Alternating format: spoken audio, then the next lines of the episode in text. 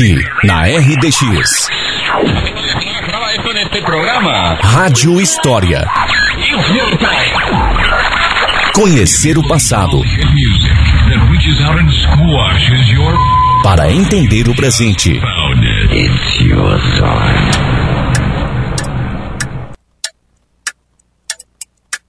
Você quer saber o motivo que levou a comunidade da Água Branca a ganhar repercussão em jornais nacionais? Acompanhe o Rádio História dessa semana. Bom dia, Terra do Mate. Olá, amigos de São Mateus do Sul. Hoje vamos contar como, há mais de um século, os católicos de São Mateus atacaram a igreja de Palmeira e depois tomaram a Catedral de Curitiba. Embarque conosco em mais um Rádio História. Sei que muitos jovens reclamam que nossa cidade atualmente é muito pacata, que não há nada para fazer em Samas, mas saibam, amigos, que São Mateus teve uma infância muito agitada.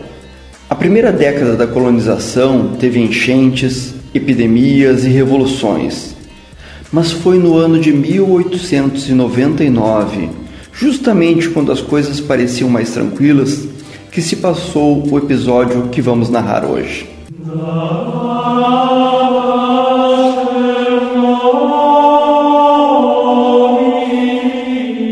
Após a proclamação da República, a nova Constituição declarou a separação entre a Igreja e o Estado com isso, movimentos anticlericais passaram a atacar os padres e a igreja. Neste mesmo período, a Igreja Católica entrou em conflito com a maçonaria. Em Curitiba, as lojas maçônicas passaram a utilizar os jornais para criticar o clero. Os padres respondiam nos púlpitos das igrejas durante as missas, dizendo aos fiéis que a maçonaria era uma seita satânica. Bate-boca rapidamente evoluiu para agressões e tentativas de assassinato. Em Rio Claro, uma bomba foi colocada na casa paroquial. Na Lapa, o padre foi assassinado. Em São Mateus, a casa do padre na Água Branca foi visitada e cercada por homens armados. Esse mesmo padre da Água Branca, chamado Jacob Vrubel, era apelidado pelos jornais maçons de o fanático da água branca. Vrubel respondia dizendo que os maçons eram os filhos do inferno. Importante lembrarmos que as igrejas em São Mateus eram capelas da paróquia de Palmeira. E o padre de Palmeira, um italiano chamado Vicente Gaunieri, era maçom. Assim, enquanto o capelão Vrubel defendia a igreja nas missas Galdinieri visitava as escondidas os fiéis e fundava lojas maçônicas na região. Ao descobrir a atuação do seu pároco, Vrubel levou o assunto ao bispo, que em fevereiro de 1899 expulsou o padre de Palmeira, deixando Jacob Vrubel, o padre da Água Branca, responsável pelas capelas da região.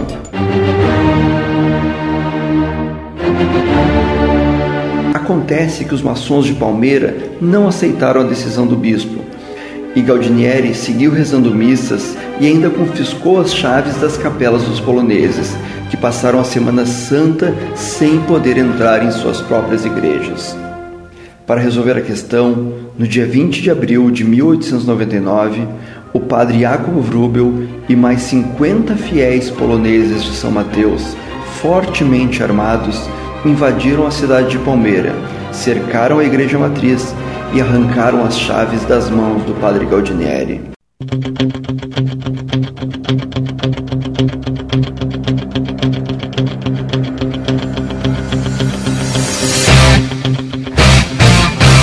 O jornal Jerusalém publicou o capelão de Água Branca, seguido de 50 polacos armados em atitude hostil, chegou a Palmeira, obtendo as chaves da igreja e celebrando missas na cidade por três dias de modo provocador.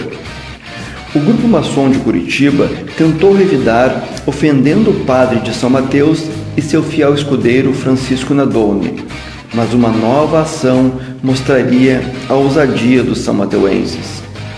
Liderando desta vez 300 colonos, o padre da Água Branca promoveu uma procissão até Curitiba.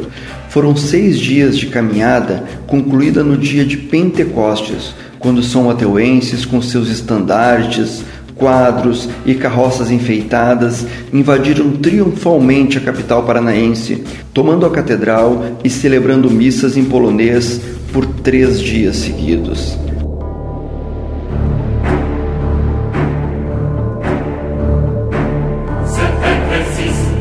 Mais uma vez, a pequena colônia das margens do Iguaçu virava notícia nos jornais de Curitiba e até do centro do país. Após mais alguns confrontos, o padre Galdinieri acabou deixando a batina, se casou e, com o tempo, a igreja e a maçonaria fizeram as pazes, passaram a conviver de forma mais pacífica. Mas é claro que em São Mateus essa briga levou mais de uma década para se resolver mas isso é assunto para um novo bate-papo nosso.